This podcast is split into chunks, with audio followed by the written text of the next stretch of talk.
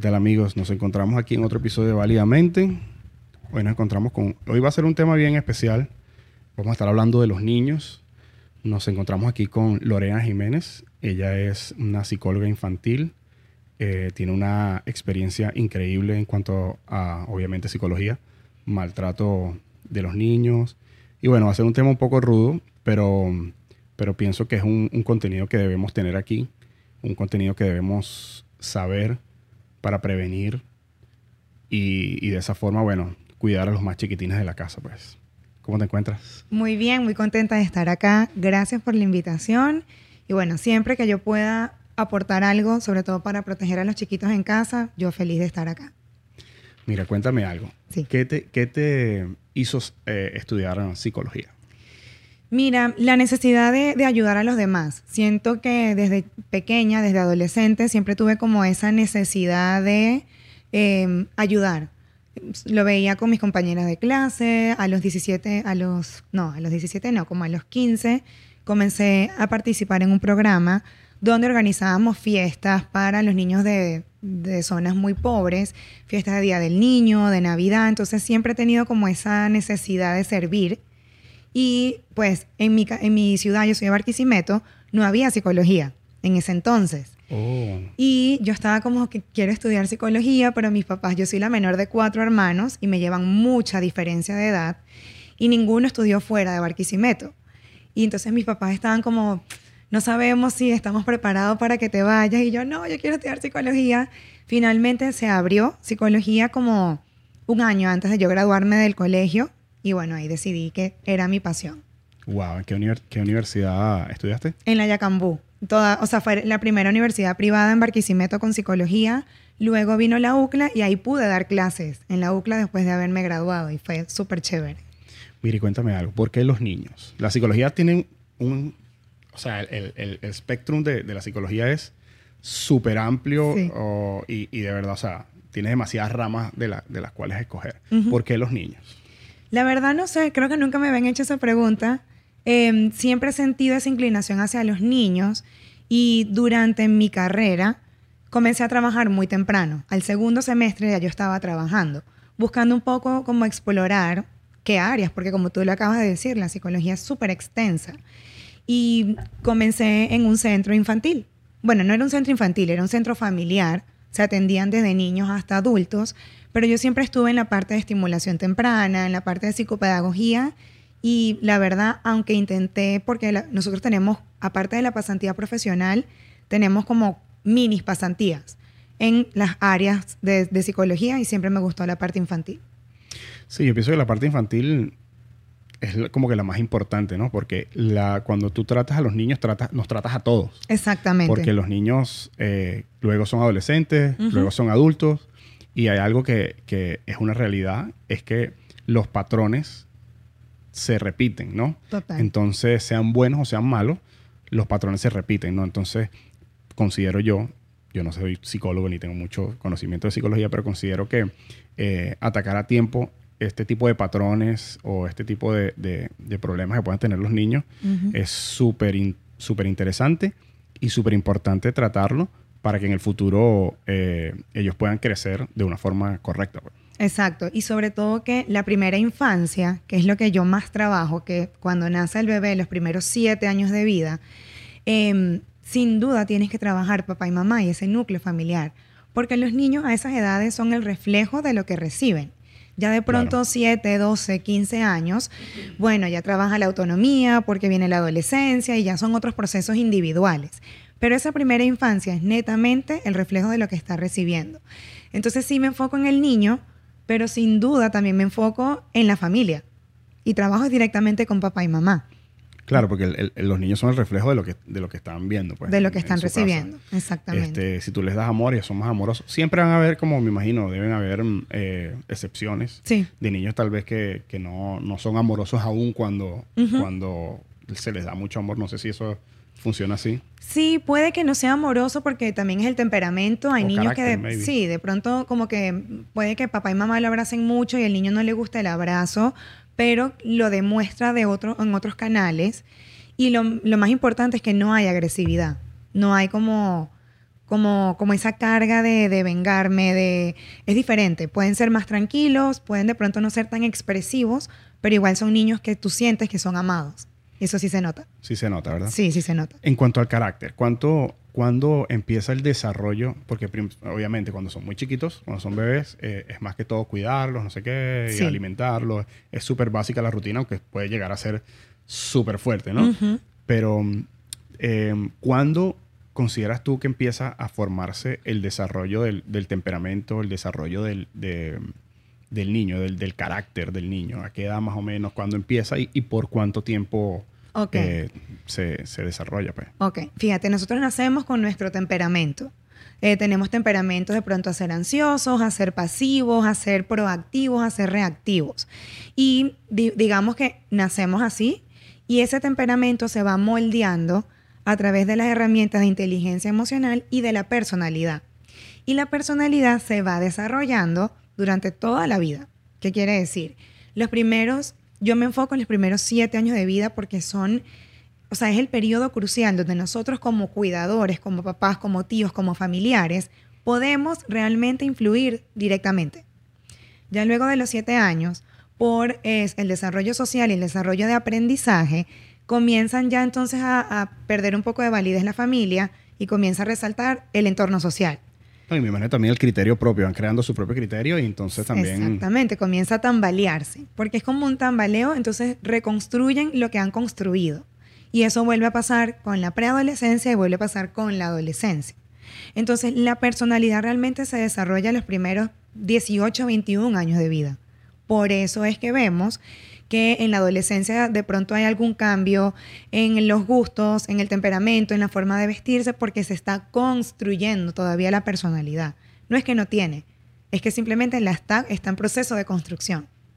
Claro, esa, esa personalidad que tenían con la que vinieron se, va desarrollando. Y se va, y va cambiando. Y va cambiando, pero siempre va manteniendo, supongo que va manteniendo esa esencia con que vino, con la que vino por defecto, por llamarlo de alguna forma, ¿no? Sí, porque ese, o sea, siempre va, eh, digamos, atado a tu temperamento. Lo que va cambiando es la forma como tú te expresas, como tú reaccionas. Tus gustos están atados a tu temperamento. Porque si eres introvertido, eso va a ser siempre así. Lo que pasa es que aprendes a ser educado, a desarrollarte en ciertos espacios por, por bueno, por, por las necesidades sociales, pero tu, tu temperamento es ser extrovertido o introvertido. Entonces, es muy interesante porque el temperamento se va manteniendo, pero se va moldeando según cómo esa personalidad se va desarrollando. Y es ahí cuando la personalidad toma en cuenta todo lo que está en el entorno. Mis interacciones, eh, cómo soy valorado, si me juzgan por ciertas actitudes, eh, si me toman en cuenta o no me toman en cuenta, si realmente, o sea, cómo me, me- me demuestran el amor, si el amor es condicionado de parte de mis familiares o no. O sea, hay muchos elementos que están presentes cuando se desarrolla la personalidad. Ahora, ¿cuándo llevar a un niño al psicólogo? Ok, Esa, esa es una pregunta súper básica, ¿no? ok. Mira, yo diría siempre que se puede y que se tenga la oportunidad. Eh, antes de comenzar hablábamos un poco de mi experiencia y yo he tenido la oportunidad de, en mi caso a nivel profesional, yo comencé como de atrás hacia adelante, porque yo comencé eh, trabajando en el hospital cuando todavía estaba, ni siquiera estaba graduada, estaba en cuarto semestre de, de la universidad. Y ahí tuve la oportunidad de ver, bueno, imagínate en un hospital público en Venezuela, todos los escenarios que te puedas imaginar, eh, o sea, increíbles, desde esquizofrenia, maltrato, abuso, cáncer, eh, déficit de atención, problemas de adaptación, o sea, de cualquier índole. Y muchas veces nosotros esperamos tener un problema para decir, ya, no aguanto esta situación, necesito ir al psicólogo. Cuando en realidad, muchas veces, papá y mamá saben que algo está pasando. Porque a mí siempre me llegan conocidos o me escriben, mira, eh, no sé si esto está bien o está mal, pero estoy incómodo. ¿Qué hago? Ve a terapia, ve al psicólogo. No esperar que esa incomodidad migre a un problema, a una incapacidad o alguna dificultad, creo que es lo más importante.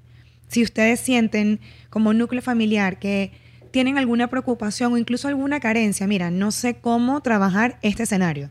No es un problema, pero es que no sé cómo abordarlo. En ese momento es importante comenzar con un proceso de acompañamiento terapéutico. Ahora, em, de, todo, de toda tu, tu carrera, que me estabas comentando también que, bueno, hablamos fuera del aire un poquito sobre eso, ¿no? Sobre lo que habías hecho en Venezuela, en Barquisimeto, que habías estado en, en, eh, en, hospitales públicos, también privados y eso. Yo sé que tú trabajaste también bastante con, con niños que tenían enfermedades y, y, eso. Básicamente, ¿cómo ayudabas tú a, a, a esos chiquitos? Porque me imagino que va a ser muy complicado explicarle a un niño de, eh, de unos 10 años o tal vez menos, que tiene una condición, que tiene, que, que, está delicado de salud.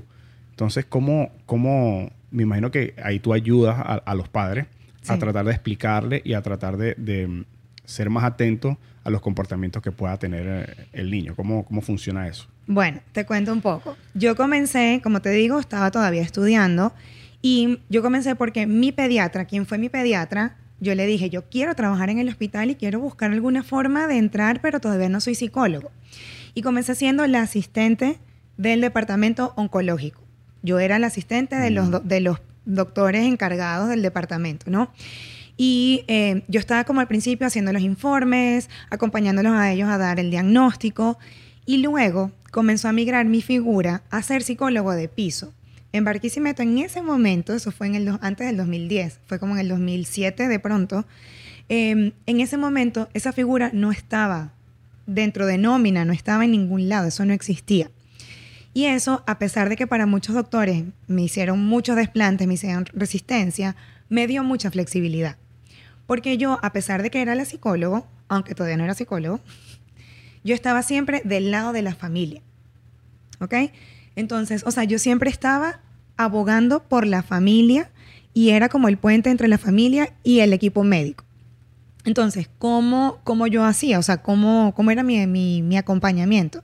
Primero, vivir el duelo de un diagnóstico.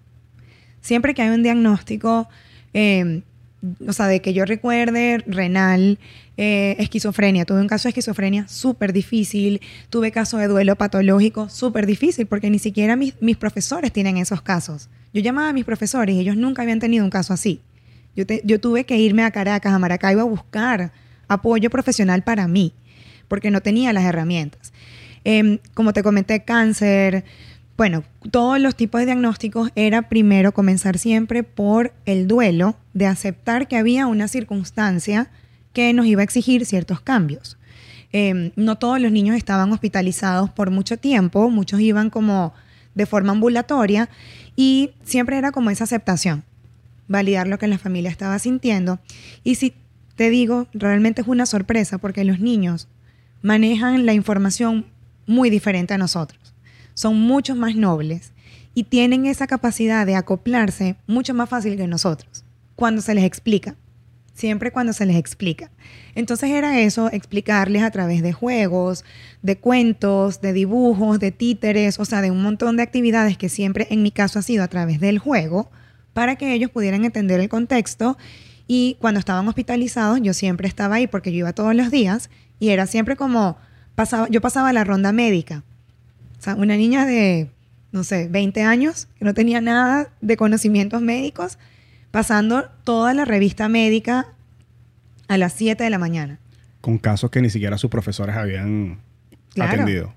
Y muchas veces, por ejemplo, recuerdo uno que la niña eh, tenía, estaba en proceso de diagnóstico, no se sabía qué tenía, y el doctor le fue a ver como unas verruguitas acá, porque sabes que a las personas que tienen diabetes le salen como ciertas manchas acá, ¿no? Y mm, era una adolescente ella, nunca se me va a olvidar. Y el doctor fue a agarrarle delante de todos en la revista médica, le fue a, como a revisar el cuello y ella de una vez evadió. Y yo, doctor, ven acá, yo creo que ella fue abusada sexualmente porque estoy viendo, ta, ta, ta, o sea, estoy viendo ciertas señales que de pronto ustedes que están viendo en la parte de diabetes no están observando. Comenzamos el proceso y ella sí había sido abusada sexualmente. Entonces comenzamos, ahí fue como esa realmente integración entre lo médico y lo psicológico, porque es que no había, hicimos un experimento. Hoy día ya hay ese, ese cargo, ese puesto. Incluso las universidades ya hacen pasantías, pero yo fui como la primera que estuvo ahí y fue un reto, fue un desafío, pero fue muy bonito también al mismo tiempo. ¿Y eh, cómo, cómo se proceden en esos casos, por ejemplo, que un niño fue por, por, por otra causa médica y ustedes se dan cuenta que, que ese niño ha sido abusado, ¿cómo, cómo se procede legalmente? ¿Cómo se procede? O sea, ¿cómo, ¿cuál es el... el- cómo te- es que no sé cómo explicarlo. ¿Cuál ¿Cómo- es el proceso? ¿Cuál es el proceso? O sea, ¿cómo... El proceso psicológico, Ujú. el proceso físico y el proceso legal también. Claro, depende. O sea, porque hay muchas dinámicas. Muchos niños llegan al hospital porque alguien denuncia, mira, yo soy vecina de esta familia y estoy escuchando que está pasando esto, o yo soy la tía, o yo soy la profesora. Pero en casos donde venían por alguna otra circunstancia, comenzamos a hacer la evaluación. Nosotros como psicólogos comenzamos a hacer los procesos. eh, a mí me formaron luego para yo identificar elementos de abuso sexual en el juego, en el dibujo, en el relato, o sea, en la dinámica con los niñitos, ¿no? O con los adolescentes. Y luego de ahí yo pasaba un reporte, entonces iba el médico forense, normalmente no, no había como un, como un indicativo forense de peso. Entonces comenzábamos con la trabajadora social que investigaba a la familia, luego venía el psiquiatra, entonces era un trabajo en equipo. Pero quien se encargaba de, de identificar era, yo como psicólogo, o sea, y luego el equipo que hubo de psicólogos. ¿Cuáles, ¿Cuáles serían los primeros? oh, imagino que- hay muchos casos diferentes, pero ¿cuáles serían los principales red flags o de, para darte cuenta que un, que un niño o un adolescente ha sido abusado? Mira, los cambios drásticos en su conducta son súper importantes. De pronto, eh, no sé, si un niño es de temperamento extrovertido y ahora tiene mucho temor de salir, cuando digan que no quieren ir con esa persona, o sea, creo que como adultos tenemos que escuchar muchísimo a ese niño que está diciendo, no quiero ir con esta persona. ¿Por qué? Nosotros normalmente, ay, pero ¿por qué? Si ella es tu tía, si ella es tu amiga, si ella es el vecino, o sea, comenzamos como a irrespetar y a no escuchar el deseo del niño. Y ahí los niños nunca mienten por abuso sexual. No tienen necesidad de mentir por abuso sexual. Ni, incluso no tienen el desarrollo moral para entender por qué mentir por abuso. No sé si me explico. Entonces, siempre que vemos que hay como una resistencia, eh, por ejemplo, el orinarse en niños que ya tienen control de esfínter, para mí es una señal importante de miedo. Eh, el, tener ansiedad, comerse las uñas, tener, jugar con el juego, con el pelo, perdón, eh, no querer dormir solos, tener pesadillas, son señales de alerta que tenemos que revisar algo. De pronto no es un abuso sexual per se, pero sí puede estar expuesto, porque es que hay muchos tipos de abuso sexual. Hay abusos sexuales que son placenteros. ¿Qué quiere decir? El niño no se da cuenta que es víctima de abuso. ¿Por qué? Porque es a través del amor. Eh, yo recuerdo que tuve un, un un caso que ahí yo lloré delante de los niñitos porque me rompió el corazón. Yo siempre mantenía un poco mi postura, pero con ellos recuerdo que no pude. Y eran dos hermanitos, dos niños, y era el vecino que, le- que los abusaba para que ellos pudieran jugar con el PlayStation.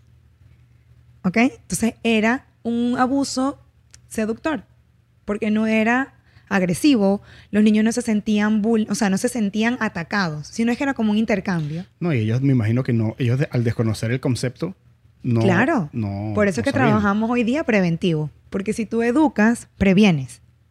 Esos niños, normalmente los niños que son víctimas de abuso sexual, nadie les dice que tienen que cuidar su cuerpo, que tienen que ser respetados, que existen órganos sexuales, porque es un tema que nos da pena. Claro. Entonces, o sea, eh, yo solo, yo en todos los, los años que tengo de experiencia, solo un niño me ha dicho el nombre de sus genitales. Solo un niño. De resto, nadie dice los nombres de sus genitales porque no, nos da pena, nos da vergüenza. Sentimos que es algo que es sucio, que es malo. Entonces, cuando hay desinformación, abres el camino a que cualquier depredador pueda jugar con el niño. Y mm, recuerdo que en ese momento el niño, el hermano mayor, que era un, chiquito de cuatro años, y el, el- el hermano era de dos, o sea, eran dos muy chiquitos. eh, él lloraba y me decía, es que yo pensé que eso era algo bueno. Y ahora me doy cuenta, porque le explicamos, y ahora me doy cuenta que yo, o sea, no protegía a mi hermanito. Wow. Sí, es, es muy rudo. O sea, ver a un niño pensar que su responsabilidad está mal, no es la responsabilidad del niño, es de A nosotros. los como cuatro años, imagínate. Claro. A mí me, tocó, me tocaron casos muy difíciles. Eh, el pediatra, que fue mi pediatra, que luego fue mi jefe y luego fue mi socio, también es un pediatra que es, es muy apasionado y tiene casos muy difíciles. Y yo siempre le decía, pero dame un caso sencillo, dame un caso de desobediencia o, o sea, algo ligero, porque no puede ser que yo todos los días tenía cuatro casos de abuso o de maltrato y uno era más, más fuerte que el otro. No, imagínate, eso, de, eso para ti debe haber sido súper complicado de manejar psicológicamente, hablando también, ¿no? Para ti. Claro. Que tenías terapia o algo. Necesitaba, juro, tener terapia porque era imposible no, desde lo humano, no pensar en que injusto, no puede ser. Eh, a veces yo, bueno, cuando tuve también niños que, pacientes que murieron, yo pasaba mi propio duelo por mis pacientes y era imposible, es imposible eso de no conectar con un niño que tú ves que confía en ti y que está sufriendo. ¿Cómo haces para no sentir esa empatía? Entonces, claro, yo necesitaba tener mi propio proceso terapéutico. Todavía. Todavía. Sí. Wow. O sea, me, me dejas aquí como que estoy tratando de digerir, ¿sabes? Si tardo un poquito, porque, porque el tema de los niños para mí es, es un, un tema súper delicado, porque eh, como comentábamos fuera del aire, pues yo no tuve ningún problema de, de, ninguna índole, mi familia es súper bien constituida y no solo mis padres, sino cada uno de mis hermanos tiene su propia familia bien constituida, entonces nosotros no, no hemos, yo no he vivido ningún tipo de cosa así, ¿no? Entonces, em, el simple hecho de pensar de que alguien pueda dañar algo tan noble como un niño, o sea, no, no me entra, no, no, no me entra en la cabeza, ¿no? y, y, no solo eso, sino que también ahorita mientras tú hablabas, yo, yo me ponía como que en, en, la otra parte, ¿no? Como que, ajá, sabemos del niño, pero la, la otra persona por lo general es, es, alguien que está dentro de la familia. Es alguien que está dentro de la familia y perdón que te interrumpa, es alguien que primero fue víctima antes de ser victimario. Porque es un ciclo que si no se trabaja desde la terapia y si no se sana, quien primero fue víctima se convierte luego en victimario. Entonces, es muy rudo, esa parte a mí no me tocó, no me tocó vivirlo, bueno, solo con dos casos me tocó a mí entrevistar a la persona que yo sabía que era el victimario y que era la mamá y la cuidadora. Eh, pero normalmente, o sea, yo sentía como mucha rabia, muy humano, ¿no? Como mucha rabia de tiene que asumir las consecuencias. Yo defiendo al niño a capa y espada y yo defendía, yo tenía que hablar con los papás de, mira, estás maltratando a tu hijo. Te lo tenemos que quitar. O sea, necesitamos buscar a alguien dentro del núcleo familiar que sea responsable porque el niño no tiene factores de protección. Pero luego tú comienzas a entender, y es un proceso muy desafiante, pero tú comienzas a entender que quien abusa primero fue abusado, quien maltrata primero fue maltratado. Tú no sabes por cuánto tiempo, y tú no sabes, y, si sigue maltratando, es porque nadie lo ayudó. Sí, es como que no, como que no hay culpables. Es, como que la por eso yo siempre, siempre que salen estas conversaciones entre amigos y todo eso, siempre, siempre nos preocupamos mucho por el, el, castigo al maltratador. El castigo a la persona que maltrata. Teniendo conversaciones que no voy a decir, pero como que maltratos extremos a, ese, a, las personas que, que, que, hacen esto, ¿no? Pero ignoramos un poco lo que es tu área, que, que es la prevención, que es como... Yo siento que cuando, cuando estudiamos, nosotros podemos escoger nuestra carrera y podemos escoger el, el, en, en el ámbito en cual nos queremos desarrollar.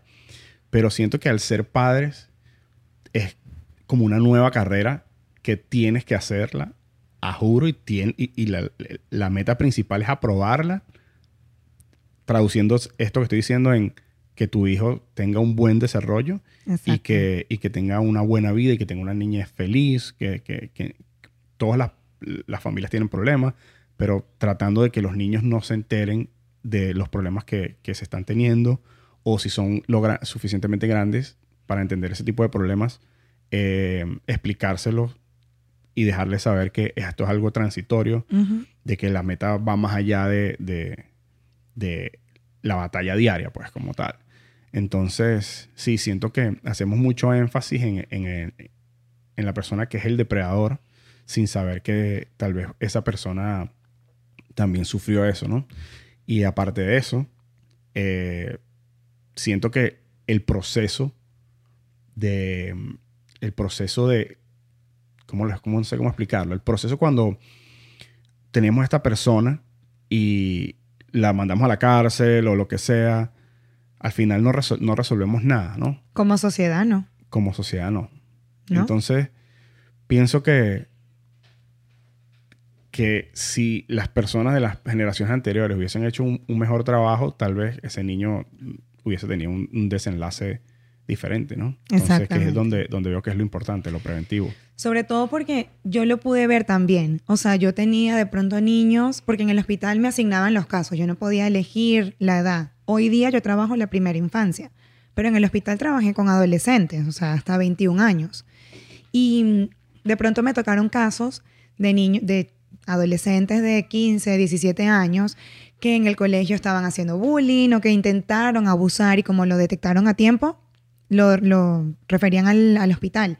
Cuando comenzabas a investigar, ese niño había sido víctima. Entonces ahí fue cuando yo comienzo a entender, ok, esto es un ciclo, nadie se encarga de ayudar al depredador porque nos da tanta rabia y tanta impotencia. Y queremos castigarlo. Queremos es castigarlo y que desaparezca. Pero al final no estamos solucionando nada porque cuando esa persona sale de la cárcel, ¿qué va a hacer si está roto por dentro? Sí, y en, la, en las cárceles existen muchos programas para eh, reinserción de, de, los convictos, pero de, este tipo no. Yo, Que yo sepa, no, existe. No hay programas de reinserción, hay muy pocos.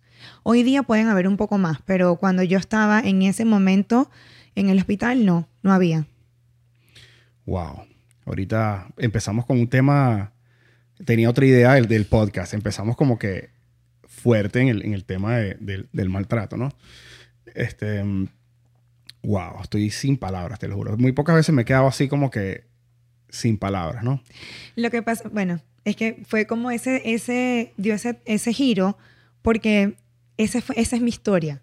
Yo comencé, o sea, yo tengo casos que yo puedo escribir porque me acuerdo, me impactaron tanto que, que los recuerdo muy vívidos, que parecen una película de terror. O sea, una película de terror. Entonces, ¿qué pasa? Yo trabajaba en el hospital teniendo todos estos casos que yo decía, no, o sea, no puede ser que yo, yo estoy viviendo esto. Niños que, que eran víctimas de fiestas satánicas. O sea, grupos satánicos se reunían a maltratar a un niño y les decían que era una fiesta y el niño pensaba que tenía un regalo y los niños a mí me describían todo, me hacían dibujos, de, recreando un poco lo que ellos estaban viviendo. Entonces, claro, es muy vívido para mí. Y al mismo tiempo, yo estaba en las tardes en mi consulta privada y yo estaba formándome en masaje infantil, por ejemplo, que fue mi primera certificación. Cuando yo me graduó, yo seguía en el hospital. Mi mamá le dio cáncer. Yo por eso es que no soy psicólogo, porque cuando yo estaba en mi proceso de tesis, em, a mi mamá le diagnostican cáncer y yo dije, no puedo ser hija de un paciente y psicólogo de pacientes con cáncer no, me den más pacientes con cáncer. No puedo tolerar las dos cosas. Y mi tesis era con, con equipo médico oncológico. Entonces ahí dije, me dedico solo a lo social. porque yo seguía atendiendo, no era tan frecuente, pero seguía atendiendo niños con, con cáncer. Y como te comenté fuera del aire, acompañé a, un, o el primer paciente fue un, chamo de 15 años que lo acompañé en la semana que él cumplió 15 años a que él aceptara que iba a morir y que aceptara sin rabia que él iba a morir. Y la familia sabía lo que yo iba. Me acuerdo que cuando yo toqué la puerta y la mamá me abrió, me cerró la puerta en la cara. Y a los días me pidió disculpa, yo entendía perfectamente que no era personal. Y ella me dejó entrar y al final, bueno, obviamente hicimos un, lazo muy bonito. Em, tuve que decirle a un niño que tuvo un accidente que su mamá murió en el accidente, porque él estuvo en coma una semana. Y me tocó a mí decirle que no era mi rol, como psicólogo no era mi rol, pero nadie se lo decía y ya el niño tenía cuatro días preguntando dónde está mi mamá, dónde está mi mamá y estaba alterándose mucho y yo tuve que decírselo, temblando. Yo recé antes de entrar a esa habitación, jamás se me va a olvidar, yo tenía la cara pálida, o sea, yo me acuerdo que yo me vi y entré y se lo tuve que decir. Entonces, mientras todo esto pasaba en la mañana, que era cuando yo estaba en el hospital, yo en las tardes tenía mis, mi, o sea, estaba unos días en, en una clínica y otros días en mi consultorio. Y recuerdo que apenas me gradúo, veo que hay una, un entrenamiento de masaje infantil. Y yo, ¿sabes qué? Yo no entiendo muy bien qué está pasando, pero yo quiero hacer ese entrenamiento en masaje infantil. Y mis papás que siempre nos han apoyado a sé lo que tú quieras y disfrútalo porque así eres muy bueno en lo que vas a hacer. Me acuerdo que mi papá me decía, hija, pero tú te acabas de graduar de psicólogo y quieres, o sea, ahora vas a ser masajista infantil. Y yo, mira, yo no sé qué está pasando, pero yo necesito ir a esa certificación. Era tu válvula de escape. Tal sí, vez. de pronto, sí, puede ser.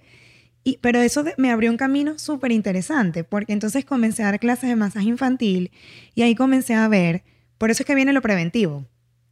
Lo que pasa es que ocurrió al mismo tiempo, entonces yo veía la diferencia de casos donde no había presencia de, de papá y mamá, casos sin con niños que, que no habían factores de protección, que no se sentían amados, o sea, etcétera. Y al mismo tiempo yo comencé a dar clases de masaje infantil donde veía todo lo contrario. Entonces era como muy drástico para mí ver los dos escenarios. Y luego comencé entonces a ver que las mamás siempre tenían un problema con la lactancia. No daban leche, les dolía, o sea, era como un caso de frustración muy marcado en mi consulta. Y gracias a Dios tuve la oportunidad de formarme como consejera de lactancia. Y después en masaje de niño grande. Y después en disciplina positiva. Y después en Dula. Yo también soy Dula. Yo acompaño durante el embarazo, el parto y posparto. Entonces, luego que yo se fue armando como un rompecabezas sin yo darme cuenta. Y dije, ¿sabes qué? Me voy a dedicar a lo preventivo. Si yo sé que yo desde mi acompañamiento puedo educar a los papás y acompañarlos a prevenir casos de abuso sexual y casos de maltrato, lo tengo que hacer. Claro, y ya tú vas, tú vas estableciendo una relación, porque eres dula, desde, desde el día Desde el uno. embarazo, Desde claro. el día uno. Sí. Entonces ya teniendo esa relación con esas personas y esa confianza, me imagino que tienen que tener una confianza increíble Sí. para querer que tú estés ahí, eh, puedes desarrollar los otros aspectos psicológicos que, de los cuales tú te formaste, ¿no? Me imagino. Exactamente, y es un hilo muy bonito, porque como tú lo dices, acompaña en el embarazo. Hablamos de cómo es el parto, qué esperar, cómo cambia la dinámica, no solo con el primer hijo, sino, o sea, con, los, con la cantidad de hijos que van a venir, ¿no? Estoy en el parto, que es la cosa más espectacular. ¿Ustedes tuvieron parto con Sí, Samantha? Sí. ¿Cómo fue tu experiencia en el parto? Mi experiencia fue, primero, eh, Nicole no quería como que lloviera y no sé qué, pero tú sabes, la- la- las doctoras y todas la- las personas que estaban ahí eran súper americanos. Sí. Y tú sabes cómo son ellos. Ellos, eh, ven acá, mira, ah, mira, toca aquí, aquí está la cabecita, no sé qué, mira, toca aquí, mira, ahí se le ve el pelito, no sé qué. Y al yo, final, Yo hago eso. y al final estuve, presencié absolutamente todo, eh, completamente. O sea, ese momento mágico de cuando Samantha salió así por primera vez que le vi su carita. O sea, imagínate, eh, fue una, fue una, una experiencia. Yo entiendo que, en- por ejemplo, en Venezuela hay muchas personas que la mayoría de las, per- de las mujeres escogen, le, da- le dan el chance de escoger qué quieren, si quieren cesárea o si quieren parto natural. Y la mayoría, obviamente, por el temor y toda la cosa, um, prefieren hacerse cesárea. Cosa que es diferente aquí en Estados Unidos. Aquí en Estados Unidos, la única forma que te hagas una cesárea es que no... ¿sabes? Una condición médica. Una condición médica que no puedas dar a luz. Ujú. Entonces Samantha fue parto natural. Eh, la recuperación de Nicole fue súper rápida. Yo puedo decir que eso fue uno de los momentos más especiales de mi vida, ver salir a mi hija, que además salió limpiecita, así con pelo, ceja, todo. Ella tenía, cuando nació tenía todo. Eh, y salió, nació con la lengua afuera. Ay, no. Sí, nació con la lengua afuera. Y vivir ese momento ahí, o sea, imagínate, en, caso- en el caso de mi hermano, por ejemplo, mi hermano mayor, Ujú. él no, no le gustaba, no, no Claro. le gusta estar, no, presenciar eso no le gustaba. No por, por el momento del parto como tal, Ujú. aunque creo que ella tuvo ser cesárea. Eh, era como más como que esa manipulación del niño Claro. es, es ruda. O sea, No, lo, y- lo que y- pasa es que nosotros pensamos que, que esa manipulación es ruda. Lo que no sabemos es que esos, esos bebecitos son, son un cartílago. Y o sea, están- ellos no, no, no sienten nada de eso. Y están diseñados para eso. Es cuando ahí comienzas a entender el diseño inteligente que tenemos. Mm, Total. O sea, y tú sabes lo que es que el, el- o sea, el canal vaginal dilate tanto que pueda salir un bebé del tamaño de una patilla. No, y no solo eso. Nicole pesa 110 libras. Ok, O sea, es una súper flaquita. exacto. Y Samantha pesó 3 kilos 800 y midió 54 centímetros. Una muchachota. Una muchachota del tamaño de un niño, de un varón. Claro. Y claro, no te voy a decir que fue fácil. Nicole estuvo, creo que fueron 20 horas en, en- en trabajo ahí, mientras, desde que se le rompió la, la fuente hasta que pudo dar a luz. Y Samantha era súper grande y, y- y- y fue difícil para Nicole, pues. Claro, es que el, el trabajo de parto por ser natural no, es, no significa que es fácil. Pero la recuperación es súper rápida. La recuperación es súper rápida y si se puede y si las condiciones están óptimas y mamá y bebé están bien, o sea, es una muy buena opción. Y para mí, o sea, yo siempre que voy a un parto, yo, o sea, yo lo que le digo a Dios es como gracias por el don de la vida, porque para mí es impresionante poder presenciar partos. O sea, y ver cómo la familia, o sea, la familia se transforma. El gozo de la familia. O sea, O sea, tú sales con, con una felicidad de un parto. Por, yo he tenido partos de cuatro días, donde yo me quedo en el hospital cuatro días con la familia. Y salgo súper cansada, pero salgo tan plena que es como, o sea, esto no lo puedo dejar de hacer. es súper gratificante, me imagino, o sea, súper gratificante. La, la enfermera que estuvo con, con Nicole eh, era una americana, pero estaba casada con un, co- con un cubano. Ok. Entonces ella hablaba un poquito de español y ella fue fantástica. O sea, te digo, imagínate, el, el médico yo no lo, no lo hallo tanto dentro de mi, de mi memoria, Ujú. pero ella fue fantástica. Entonces, o sea, esos profesionales que trabajan con esa, con esa devo- devoción así tan, tan grande, me parece súper increíble. Compárteme, compárteme algún, alguna experiencia que hayas tenido de dificultad en algún tipo, en, algún embarazo donde tú, tú estuviste.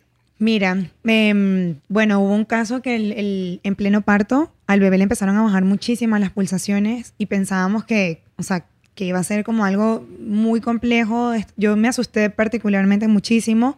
Eh, a pesar de que yo estaba asustada, yo lo que transmitía era, vamos a confiar en los doctores. O sea, yo estoy ahí como, como un coach. O sea, yo estoy ahí enfocando a la mamá y, y yo, mis emociones se aplanan para yo poder estar y darle a la familia lo que necesita. Em, y finalmente, luego de una cesárea muy complicada, ya, o sea, el bebé nació bien y la mamá le costó bastante la recuperación, tuvo una preeclampsia, pero estuvo bien. Yo estuve ahí.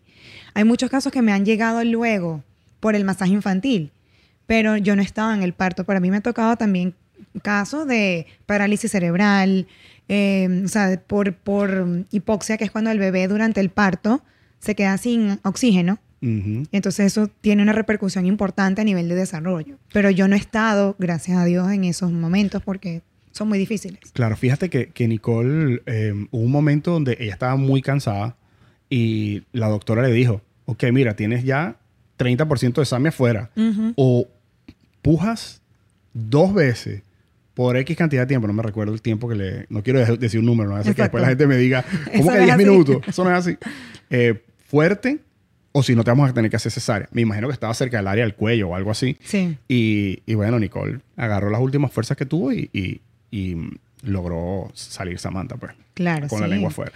El parto es muy impredecible y es un momento tan crucial que no hay oportunidad para uno improvisar ni para uno tener como espacio a la duda. O sea, hay que reaccionar rápido. Hay que tener como mucha agilidad de no dejarte llevar por la emoción y saber re- a, ver a qué responder. No, y, y siento que el parto es. em, déjame ver cómo formulo esto para que no suene mal. Porque es algo improvisado, porque realmente no sabes, Siempre es improvisado. no sabes cómo va a venir, cómo, ¿sabes? Sí. O sea, obviamente los médicos más o menos saben. Pero, pero es algo improvisado, es algo para las que los médicos se preparan demasiado porque se preparan para cosas que no, no se sabe cómo, cómo, cómo vaya a venir el bebé, ¿me entiendes? Sí. Mira, cuéntame un poquito de la lactancia. La lactancia, eso es un tema complicado para, para, para nosotros, fue un tema súper complicado. Sí. Hicimos hasta un curso. Claro. Hicimos porque yo fui para el curso también. Claro. Yo, yo, estu- yo estuve con Nicole en todo lo que ella inventaba. Yo siempre, bueno, yo cuando, cuando yo trato de inventar algo, ella también siempre me, como Son un equipo. me hace el coro. Siempre está ahí eh, apoyándome. Igualmente, ella dijo, vamos a ver una clase de lactancia. Y nos tiramos ahí en un hospital dos horas o, o dos días, no, no me recuerdo. Hicimos la clase de lactancia. Pero ella tuvo muchísimos problemas con, con la lactancia. Muchísimos problemas que a ella ya a los tres meses ya creo que ya no le salía ya. Entonces, obviamente, eso luego, yo, luego uno se entera de que es porque si tú combinas eh, fórmula con lactancia y eso, obviamente eh, el bebé no está demandando tanta, tanta leche de la madre Sí. y tu cuerpo, el, bueno, el cuerpo de la mujer Sí. empieza como que a dejar de, de- de producirla. Sí. Porque al final del día, según tengo entendido, mientras el bebé chupe, no importa, pasa el tiempo, lo que sea, y la mujer sigue generando... sigue Mientras generando- succione sin dolor. O sea, porque es un poco contradictorio. La lactancia es súper controversial. No, yo sí, sí, yo soy consejera de lactancia y soy también psicólogo. Primero soy psicólogo antes de ser consejera. Para mí la salud mental de mamá está primero que la lactancia. Y muchas veces se maneja la lactancia em, un poco desde el extremo y eso le genera mucha carga emocional a mamá y luego vemos cómo entonces viene la depresión postparto, la desconexión con el bebé, cómo el bebé también sufre, porque no sé si sabes, pero tenemos unas neuronas que se llaman las neuronas espejo, que están detrás de nuestra frente en el lóbulo frontal, y son las responsables de que nosotros imitemos lo que vemos. ¿Ok? Por eso es el dicho de monkey see, monkey do. Nosotros no podemos controlar, lo, o sea, imitar lo que yo estoy viendo. Y esas neuronas están despiertas desde el quinto día de nacido. El bebé obviamente no entiende lo que está imitando, pero comienza a, o sea, imitar y a reflejar lo que está viendo. Entonces, si tú tienes una mamá con desbordes emocionales, con crisis, con ansiedad, ¿cómo va a estar el bebé? Claro, y, y a muchas madres inclusive les da como que le quieren, no quieren estar muy cerca del, Claro. del bebé. Eso tiene un término, ¿no? Depresión postparto. Depresión por parto. Yo tuve una mamá que llegó al consultorio me dijo, mi esposo está abajo, él, no- él está buscando puesto, él no sabe, pero yo te quiero entregar a mi bebé, te lo quiero regalar.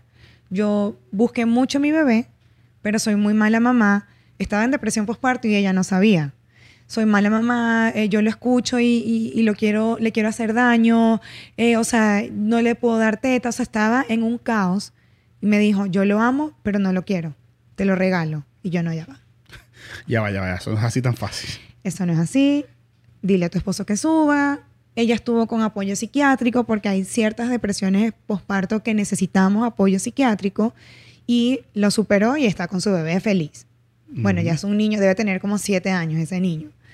Em, pero la lactancia es muy importante manejarla con mucha empatía. Y ahora se juzga mucho a la mamá si da teta o no, si, da, si complementa con fórmula, cuando la verdad, o sea, cada mamá da lo mejor de sí. Yo siento que no hay, no hay una forma, no hay algo malo. O sea, es como que todos, todas las mamás son diferentes, tienen circunstancias diferentes Exacto. y como que si tú das lo mejor de ti, no hay forma de que tú seas una mala madre. Es, Exactamente. es mi punto de vista, mi humilde, mi, mi humilde punto de vista. pues. Yo pienso lo mismo. ¿Qué pasa con la lactancia? Al igual que el parto, es natural. Pero nosotros no estamos acostumbrados, sobre todo los venezolanos, a trabajar, o sea, a, a apoyar los procesos naturales. Tú lo acabas de decir, en Venezuela el gran porcentaje de nacimientos son con cesárea. Y si son partos, no son en las condiciones óptimas, porque hay maltrato hospitalario, que eso es otro tema. Igual pasa con la lactancia. Hay mucha desinformación. La lactancia nosotros estamos constantemente estudiando y preparándonos porque se siguen haciendo eh, estudios. O sea, por ejemplo, cuando yo me formé en el 2011, la, leche extraída podía durar un año en el congelador. Hoy día se recomienda un mes. Entonces, Wow, un mes, ¿por qué? Porque una leche, por ejemplo, extraída cuando el bebé tiene un mes de vida, no cubre los requerimientos nutricionales de un bebé, de ese mismo bebé a los cinco meses de vida. Sí, me imagino que el cuerpo de la madre va generando nuevos nutrientes y nuevas cosas a Claro. medida que el bebé va, va, va- va creciendo, va cambiando la composición química de, de esa leche, me imagino. Mira, la leche materna es el único alimento que es vivo. O sea, es el único alimento que puede cambiar su modificación nutricional según el bebé va creciendo. Es maravillosa. Sin embargo, hay muchos casos donde realmente no podemos, o sea, no se puede, no se, no se establece. Y eso no condiciona a la mamá de si va a ser mejor o peor mamá. Eso es uno de, la- de, de los puntos que más trabajo porque se intenta, pero hay, de verdad hay casos donde no se puede establecer. Claro. Ahora una pregunta. El- digamos que la madre tuvo un súper problema, eh, le costó mucho eh, la lactancia, digamos que no, no, no tuvo ese tipo de rechazo como el, de, el, el que tú me comentaste, pero sí tuvo cierto, como que estoy cansada, dame un chance, o sea, ¿sabes? Como que, Sí, que resistencia. quería, quería como que tomar breaks, de, digamos, de, de- de ser mamá. Sí. por ser eh, nueva madre. ¿Tú crees que eso puede afectar psicológicamente al bebé o al niño es, es- esa acción de la madre a esa temprana edad? Depende. Depende de qué tan marcado sea y depende de cómo se establece el apego mamá, bebé, bebé, mamá a partir de ese punto. Porque, ¿qué pasa? Hay tipos de apegos. O sea, el bebé cuando nace, ese primer año, es- o sea, los primeros meses, es muy por reflejo. Él no tiene la conciencia de lo que está haciendo, todo lo hace como una respuesta por reflejo de supervivencia. Pero mientras va desarrollándose y mientras va interactuando con el entorno, comienza a establecer un apego con papá y con mamá. Mamá es la principal figura cuidadora y ya luego de los dos años el bebé entiende que no es parte de mamá, sino es que él es un individuo, por eso es que la típica edad de no, yo solo, todo es mío, yo, yo, yo, yo, porque es esa Es- primera ¿Cuántos independencia. años más o menos? Dos. Los primeros, o sea, ya cuando cumplen entre 18 y 30, y- y 30 meses. Ok. El tema con el desarrollo es que no es como tan cronológico. O sea, sabemos que puede estar en el área, pero no es tan puntual. Depende del, del Del niño. desarrollo del niño, claro. Exacto. Em, entonces, claro, ese apego que se va desarrollando puede ser un apego seguro, pueden hacer- puede ser un apego inseguro o puede ser un apego desordenado. Entonces, sí podría, no, no de pronto afectar, pero condicionar la interacción con mamá y bebé. Y si eso no se trabaja, puede escalar pues a otros escenarios. Tú sabes que en, en- cuando nosotros estamos criando a Sammy Ujú. de un- de una, con mucho amor, obviamente. Ella amor no le falta, le sobra. Eh, ella es El muy... amor nunca sobra. Sí, exacto.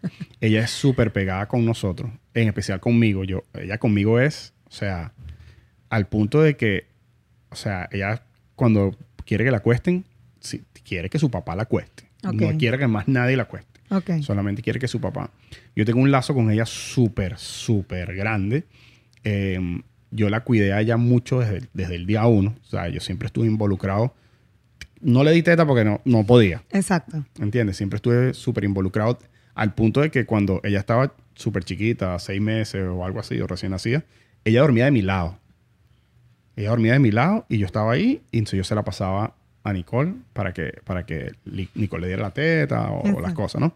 Pero siempre estuve súper involucrado con ella. Y yo, yo creo que ella, ella sintió Ujú. ese eso y, y por eso nuestra relación está aunque yo entiendo que las niñas sí son de los papás y toda la cosa pero la relación que ella tiene conmigo es, es- es o sea, ella siempre ella quiere estar conmigo Claro. y se pone brava cuando voy al trabajo y, y cuando yo me pongo mi uniforme de trabajo Ujú. Inmediatamente ya sabes desde muy chiquita desde un año y medio ella sabía que esa era la camisa para ir al trabajo que significaba que papá se va Claro. y cada vez que yo me pongo la camisa del uniforme, eso es. Y ahorita no tanto, ahorita ya está como más independiente. La pregunta que te quería hacer: eh, ¿cómo criar niños independientes? Dándole... ¿Existe una forma? ¿Existe una fórmula? Sí, o sea, más que una fórmula, existen vías. Yo no soy de las que piensa que para crianza existe una fórmula que aplica a todo el mundo. Em, por eso es que es tan complejo el tema de redes sociales, porque pensamos que hay demasiada información a la mano que se aplica a todos los casos, y eso no es así. Más que una fórmula, hay muchas alternativas y muchos canales para lograrlo. Eh, la forma de, de, de criar niños independientes es dándole el espacio de crear sus talentos, no sobreproteger. Sobreproteger, esto suena fuerte, pero es incapacitar a los niños. Porque si tú estás siempre haciendo lo que al niño le corresponde, ¿en qué momento ese niño se va a dar cuenta que es bueno para algo? Sí, totalmente de acuerdo contigo. Hay, hay un tipo de crianza ahorita, crianza ahorita que, que está como de moda, que es como que la crianza con, con apego, que es como que la mamá está con el bebé en Sí. todo momento, cargado, eh, va relacionado obviamente con, con la libre demanda de, de- de leche, inclusive eh, hay personas que hasta el año y medio, dos años, todavía tienen esa, esa relación como que súper dependiente, mamá-hijo o mamá-hija. Sí. Eh, entonces yo a veces pienso, coño, ¿será que...? Porque nosotros creamos, criamos a Sammy súper independiente. O sea, ella a lo que empezó a caminar, listo. Ella caminaba, buscaba, no sé qué. Y obviamente siempre con mucho amor, mucho cariño, pero de forma independiente para que ella tuviera su espacio Claro. y experimentara sus cosas, ¿no? Entonces es un poquito como que eh, nosotros lo hicimos de esa forma y también conozco amigos que la mamá está con el niño 100% del día eh, y, y no, ha- no hay esa como que vaya que hay mundo. ¿Me Exacto. entiendes? Entonces, eh, no digo que una esté bien y la otra esté mal, como tú lo comentaste. Ser malos padres es difícil porque al final del día eh, tratamos de hacer lo mejor que, que- Exacto. que podamos, pero también tenemos muchos recursos eh, informativos que digamos que nos hace como que mantenernos a nosotros eh, en una posición. Por ejemplo, yo quiero que mi hijo sea más independiente y ya tomo, tomo esta fórmula. Y otras personas dicen, bueno, yo quiero criarla a ella con mucho apego y que ella esté pegada a mí y decido hacerlo de esta forma. ¿Qué, qué opinas tú de eso? Es que hay mucha diversidad. Depende mucho también del temperamento del niño, porque hay niños que son un poco más introvertidos y que necesitan más ese apoyo constante y continuo para salir al mundo. Depende de la personalidad de mamá y papá. También depende de la crianza que han recibido papá y mamá. Y, y de la dinámica. Yo siento que en este país, digamos que la practicidad está muy presente y de pronto eso nos lleva un poco a delegar. Em, yo creo que siempre que se respete el desarrollo infantil, estamos bien. ¿Por qué? Porque, por ejemplo, el tema del apego. Lo- los niños, o sea, los bebés recién nacidos los primeros tres meses no necesitan piso, necesitan brazos, calor, porque su cerebro se está desarrollando. Yo me voy mucho a el cerebro, o sea, el proceso del cerebro, la crianza desde, no estás criando a Samantha, estás trabajando con el cerebro de Samantha. Por eso es que hay muchas reacciones, que lo hablábamos también fuera del aire, que yo te decía, es que hay que ver qué esperar. O sea, ¿qué podemos exigirle? ¿Qué podemos pedirle a ese cerebro? Porque te cuento, el cerebro se desarrolla de izquierda a derecha y se, se desarrolla de abajo hacia arriba. El proceso de regulación está más en esta zona, de regulación emocional. ¿Ok? Y esto nos hace que los niños sean literales, todo el hemisferio izquierdo, y de la amígdala hacia arriba, la- o sea, todo esto tiene que ver con las reacciones, no filtramos. Entonces, ¿a qué me refiero? ¿Qué tiene que ver esto con la- el apego? El bebé, el los primeros meses de vida necesita calor porque ese cerebro está muy inmaduro. Somos la única especie animal que si no nos cuidan, nosotros no nos podemos proteger. Tú ves como los otros animales nadan, caminan, o sea, El primer día. el primer día, buscan la teta de la mamá. Nosotros no, nosotros nos tienen que cargar. Y ese diseño inteligente lo tenemos que respetar también. Pero, ¿qué ocurre? A medida que el niño va creciendo y que va desarrollando actividades, talentos, capacidades motoras, porque el primer año es muy motor, más que intelectual, es muy motor. Gatear, enrolar, agarrar, pasarme algo de una mano a la otra, o sea, entender muchas cosas motoras, ¿no? Entonces, cuando yo y respeto esa necesidad del niño, porque lo quiero tener en brazos, cuando el niño ya tiene que estar en el piso, ahí es cuando yo difiero. Porque no se está respetando la necesidad del niño. Claro. A los cuatro años, ellos necesitan elegir. Pero ¿qué? Yo le doy opciones que cualquiera que las que elija estén bien. ¿Qué quiere decir? No es que le voy a, no es que le voy a decir, bueno, eh, come y después hacemos lo que tú quieras. Porque si cena y a las 10 de la noche quiere ir al parque, quiere ir a la playa, Claro, no. tú no puedes.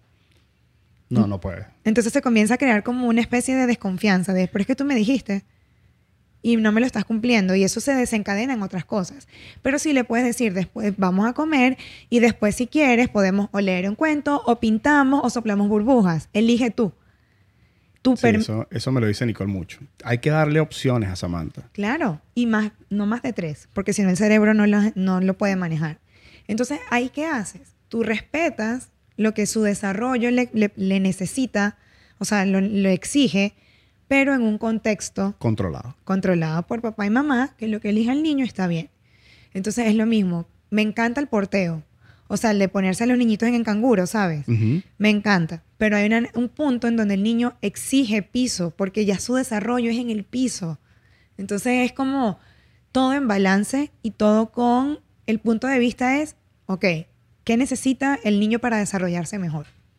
Claro. Sí, no, y todo los lo- el desarrollo de, lo- de los niños es totalmente diferente eh, en cada uno de ellos, ¿no? Yo siempre pongo este ejemplo. Em, obviamente, nosotros tenemos amigos también que tenían hijos, así más o menos de la misma edad de Sammy, y muchos me decían, coño, pero Sammy ya habla. Coño, pero Sammy ya, eh, ya camina. y el mío no camina. Entonces, ya, ajá. Pero Sammy tenía dos años y no tenía dientes. Exacto. Y el tuyo tenía dientes a los 10 meses. O, o conozco uno que nació con un diente. Exacto. sí. ¿Me entiendes? Entonces, no es como que no, es, no podemos estar en- entrar en comparaciones.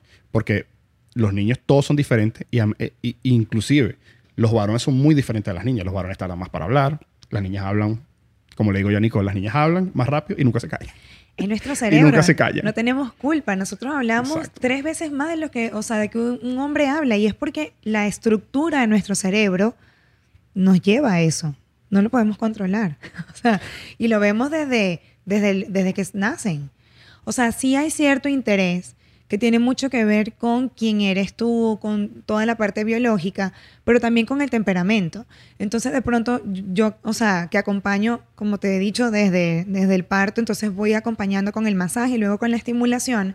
Muchas mamás como, Lorena, mira, es que quiero que mi hijo gatee.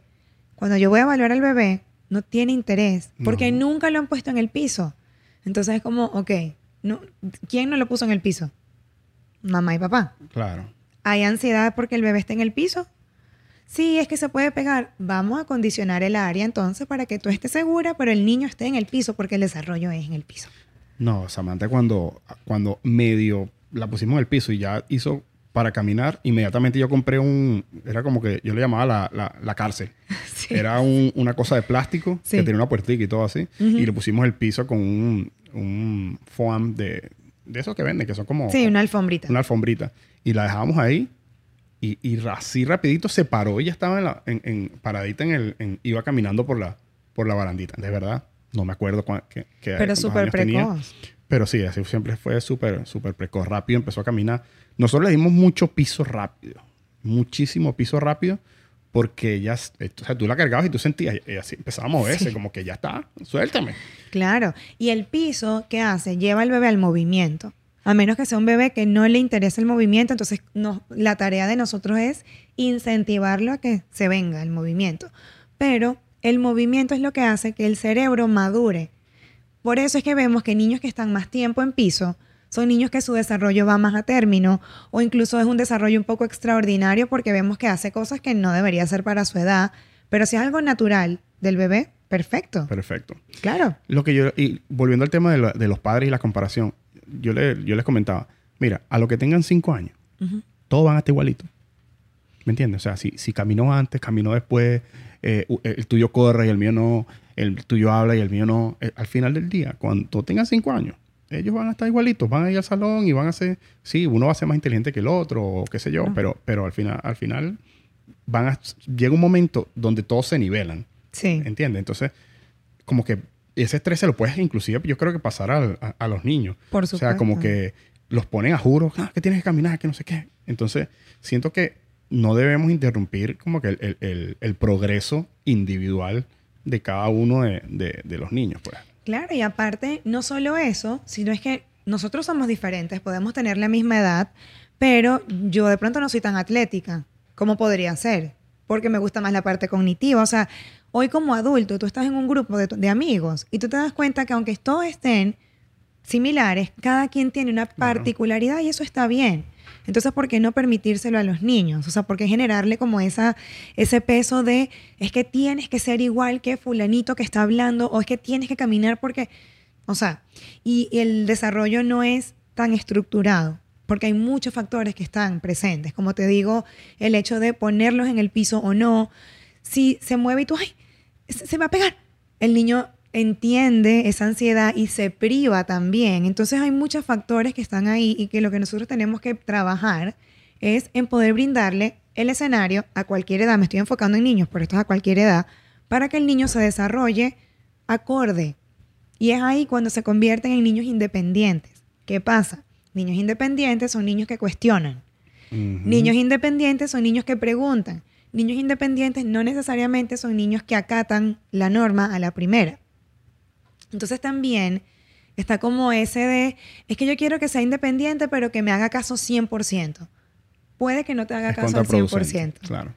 Porque si le estás fomentando independencia, que queremos que sea independiente, porque no queremos que nadie venga a condicionarlo, o sea, condicionarlo en el mal sentido, ¿ok? Em, entonces, ¿qué, o sea, qué tanto quieres fomentarlo, qué tanto lo sabes manejar después, porque si es un niño que crea un criterio, te exige respuestas a ti también. Ahora que tú mencionas todo eso, tú sabes, yo estoy analizando aquí a mi hija también, ¿no? Estamos casi que en una consulta aquí, ¿no? este, obviamente, Samantha es súper independiente, pero ella tiene problemas con la autoridad, así le digo yo. Tiene problemas con la autoridad. Por, entonces, ahora que explicas eso, entiendo de que esa, esa, esa crianza que le dimos nosotros, que eh, ella puede escoger, de hecho, ella escoge qué ropa ponerse. Perfecto. ¿Entiendes? Y no, es, no le doy tres opciones. Ella se para en su closet y dice, quiero un vestido bonito de flores. Entonces, se le pone el vestido. A veces pasa tres días con el mismo vestido. Sí, y es propio de la edad. Entonces también yo le estoy dando esa opción para que ella pueda crear su propio, escoger sus cosas. Entonces, cuando le digo algo directamente, qué es lo que tiene que hacer, obviamente va a existir como un pequeño choque ahí, ¿no?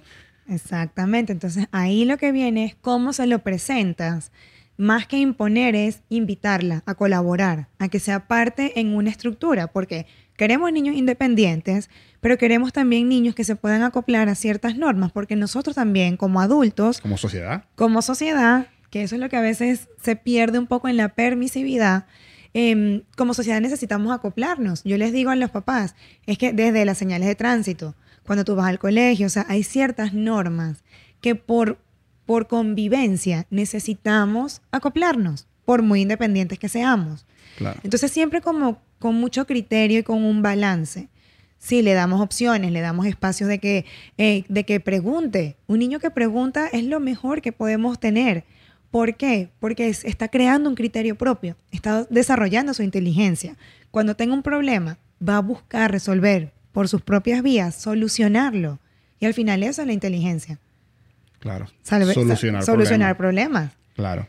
Mira, em, ¿tú crees que está estrechamente relacionada la forma de crianza que tú... Que nosotros yo creo que estamos, no estamos en esa generación, ¿no? Okay. Esa, esta generación que tiene ahora mismo unos 20 años, 19, 20 años, que la, llaman, hasta un poquito más inclusive, ponle 22, eh, la llamada generación de cristal. ¿Tú crees que eh, está estrechamente relacionada con una crianza así como que de débil carácter? Más que débil carácter, yo creo que ellos estaban en una transición en donde por muchos años la crianza fue muy autoritaria. Punte palo. A punta palo, no había chance de nada. Tú no podías preguntar, era lo que la autoridad decía, y si no había un castigo, era muy condicionada.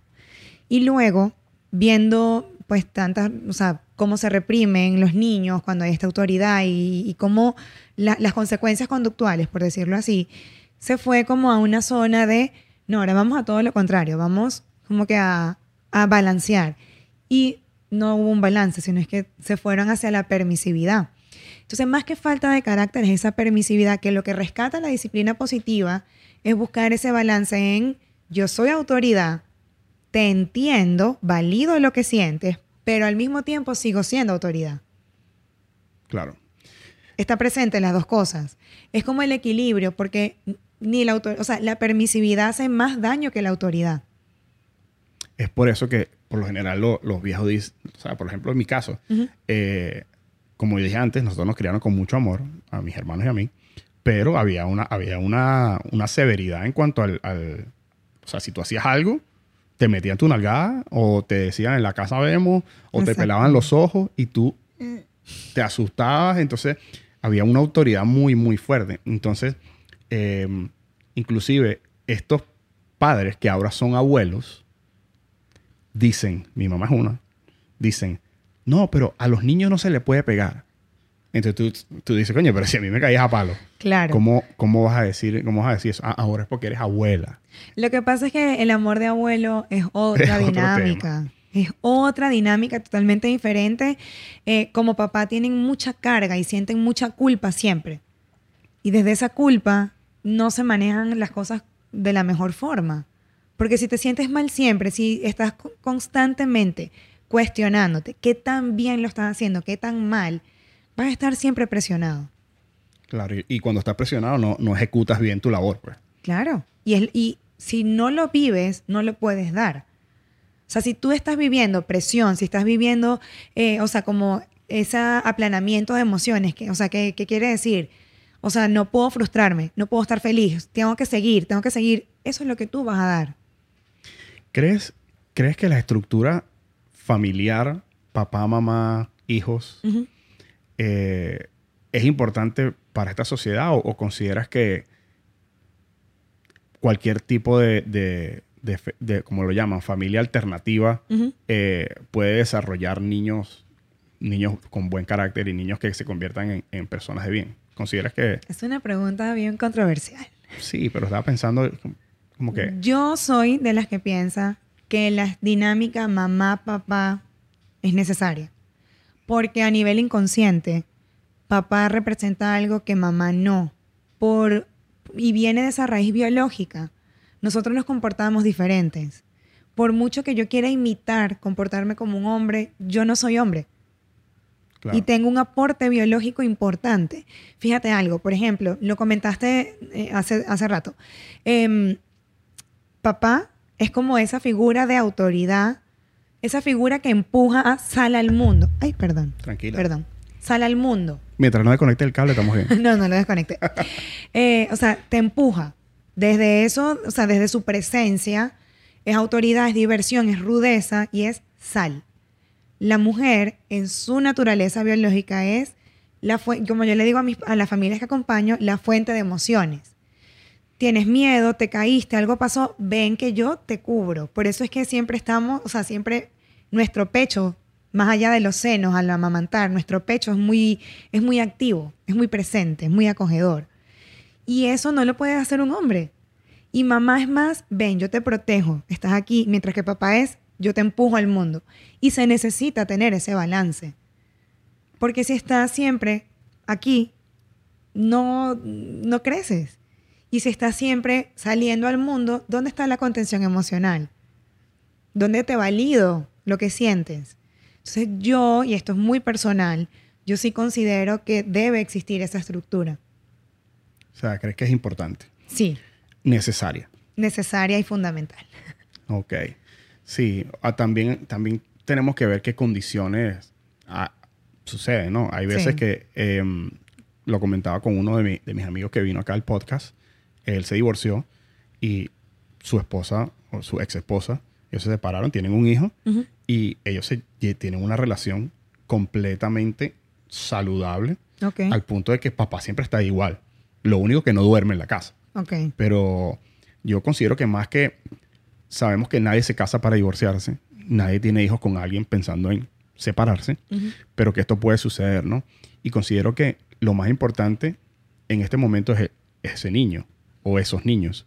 Considero que eh, aunque estén separados, mientras exista, y esta es mi opinión, o sea, como tú le, como, tú le decís, es mi opinión súper personal, eh, mientras exista esa figura de padre, aunque no duerma en la misma casa, él, puedes crear, criar niños fabulosos y, y... Ah, no, totalmente de acuerdo. O sea, yo trabajo con muchas familias que están separadas. Obviamente, es, concuerdo perfectamente contigo de nadie se casa para separarse, ¿no? O sea, uno se casa con la ilusión de que funcione la, relación, la dinámica, que trasciendan un poco más, ¿no? Em, sin embargo, es que una cosa es, nos cuesta separarlo, pero una cosa es tu dinámica de pareja y tu dinámica familiar. Un niño que tenga padres separados, si los papás saben manejar la situación y se comprometen, pueden estar igualmente presentes en la vida del niño.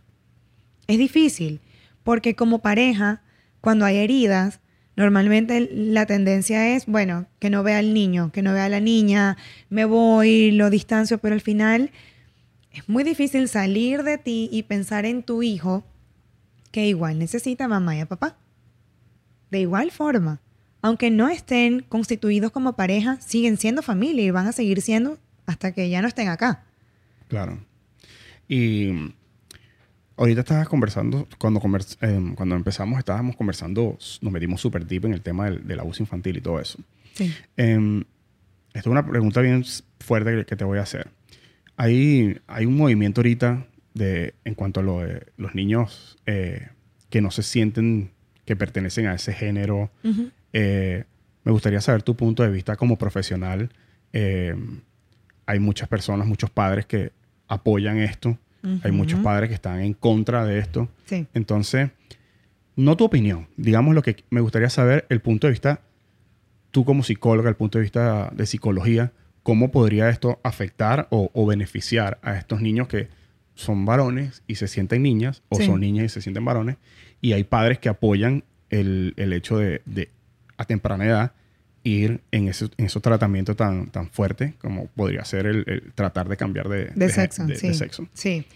Eh, bueno, yo creo que es un caso, o sea, son casos que hay que trabajarlo con mucha prudencia y con mucho respeto al tiempo. ¿Qué quiere decir?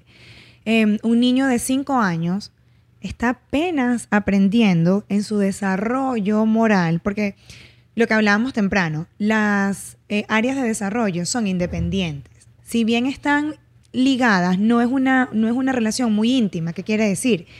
Em, necesito primero desarrollar la parte motora, la parte física, la parte cognitiva y luego viene la emocional, luego la moral y luego la sexual.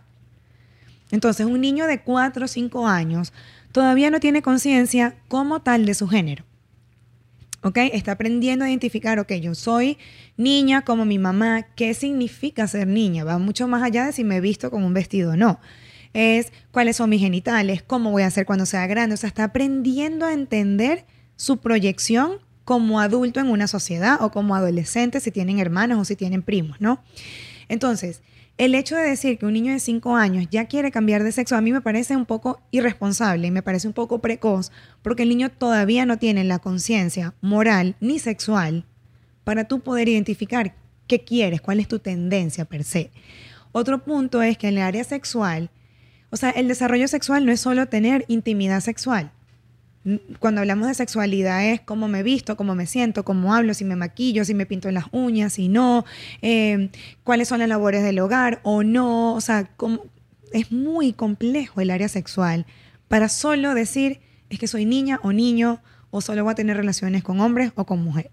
Y aparte, cuando hablamos de desarrollo sexual, mucho más adelante, an- o sea, se hablaba siempre de que para tú identificar tu identidad, o sea, o tu orientación y tendencia sexual, necesitabas estar estableciendo cinco años activos relaciones sexuales. Para tú determinar, ok, yo tengo cinco años teniendo relaciones con un hombre, o sea, con hombres, entonces yo soy heterosexual. O he tenido cinco años teniendo relaciones con hombre y mujer, soy bisexual o con mujeres y soy eh, eh, homosexual. ¿Sí me explico? Entonces, un niño al que nunca ha estado expuesto, porque me, me ha pasado también con pacientes que comienzo a trabajar por, no sé, por desobediencia. Y mientras hablo, no es que yo le voy a decir a mis papás que soy heter- eh, bisexual, aprosexual, o sea, porque cada día hay más términos. Y cuando yo le pregunto al niño o a la niña, ¿qué sientes tú cuando ves? O sea, ¿quieres decirle que eres homosexual? Ok, vamos a indagar un poquito. ¿Qué sientes tú cuando ves a alguien de tu mismo sexo? ¿Qué sientes físicamente? ¿Sientes cosquillitas? ¿Sientes emoción? O sea, se te la piel, te dan ganas de abrazar. O sea, ¿qué sientes? Y no saben, están confundidos. Entonces, desde la confusión, yo no apoyo estos procesos.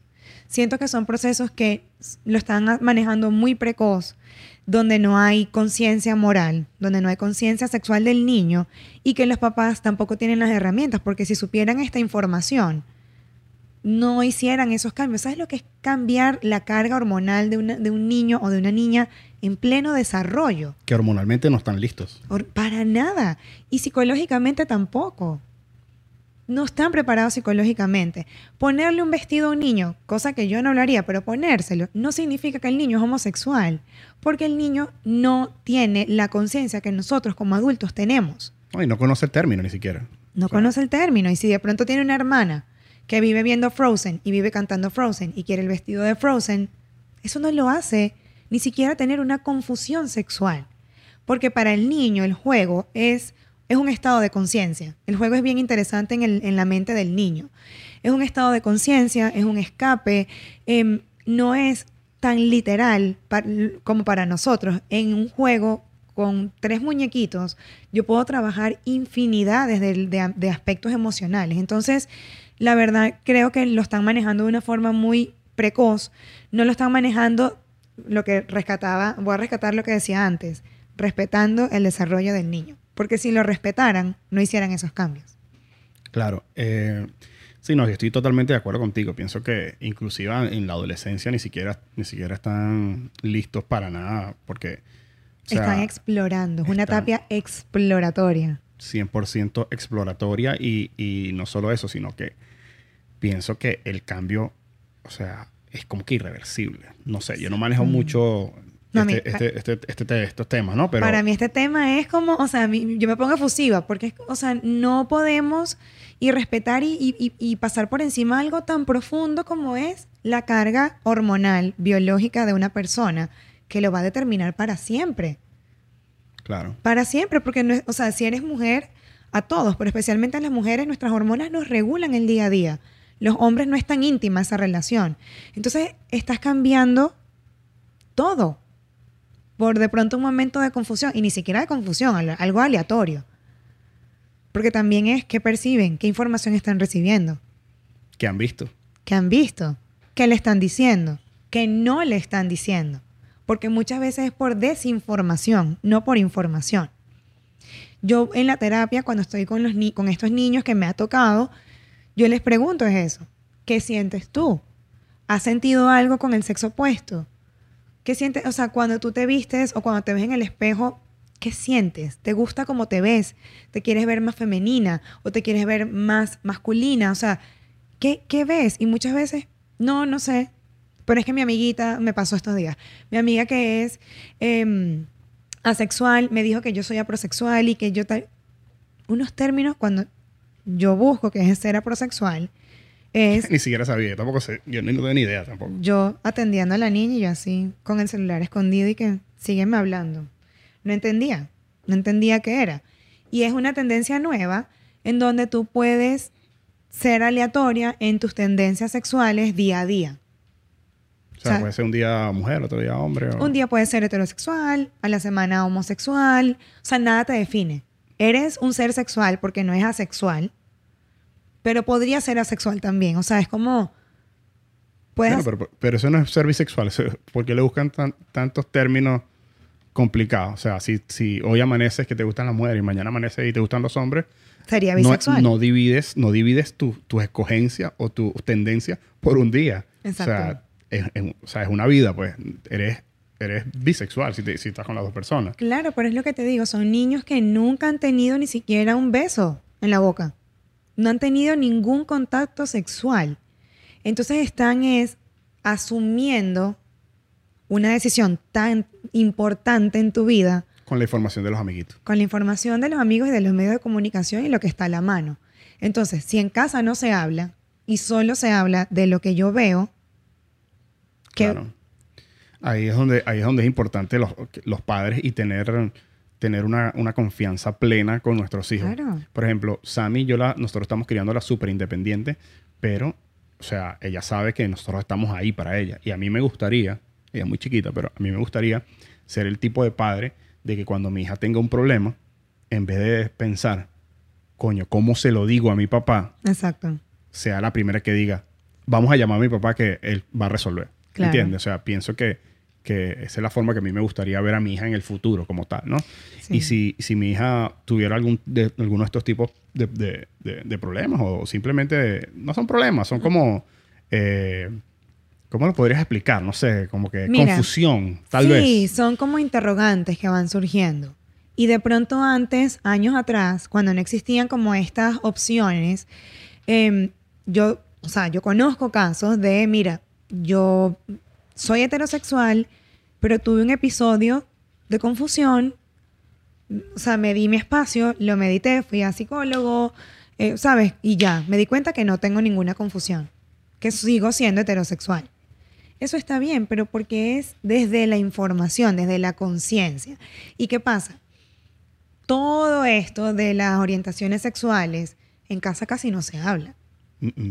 Eso es todo. Y más en casas súper tradicionales. Claro, eso es todo medios, está a la mano. Tú vas, sobre todo hay meses, como por ejemplo junio, que tú lo ves en todos lados. Te vas a comprar un zapato, la propaganda del cereal, o sea, es información que nosotros como adultos no estamos viendo, pero que los niños sí. Y si ese es el único punto de referencia, eso es lo que ellos van a pensar, que eso, o sea, es lo único que hay. ¿Y qué pasa? Como te decía antes con el tema del abuso, porque es que está ligado. Si yo ni siquiera soy capaz de decirle a mi hijo cómo se llaman los genitales, menos le voy a poder explicar cómo es el acto sexual. Y el silencio también educa. Porque tú sabes, seguramente, yo también fui criada con mucho amor, pero yo sé que hay temas que en casa que no se hablaban. Sí, aun cuando mi madre es súper espontánea y hablaba de todo. Mi mamá también. Siempre, siempre hay cosas que, que, no se hablan. y que uno, aunque no se hablan, uno puede asumir que, que eso está mal. Entonces, si yo no hablo de orientación sexual, de identidad, si yo tengo un esposo, porque qué lindo mi esposo, si tú, tú con tu esposa delante de Samantha, qué linda te ves, Nicole. Ella se lo dice y todo. Perfecto. Entonces, eso también es, es educar.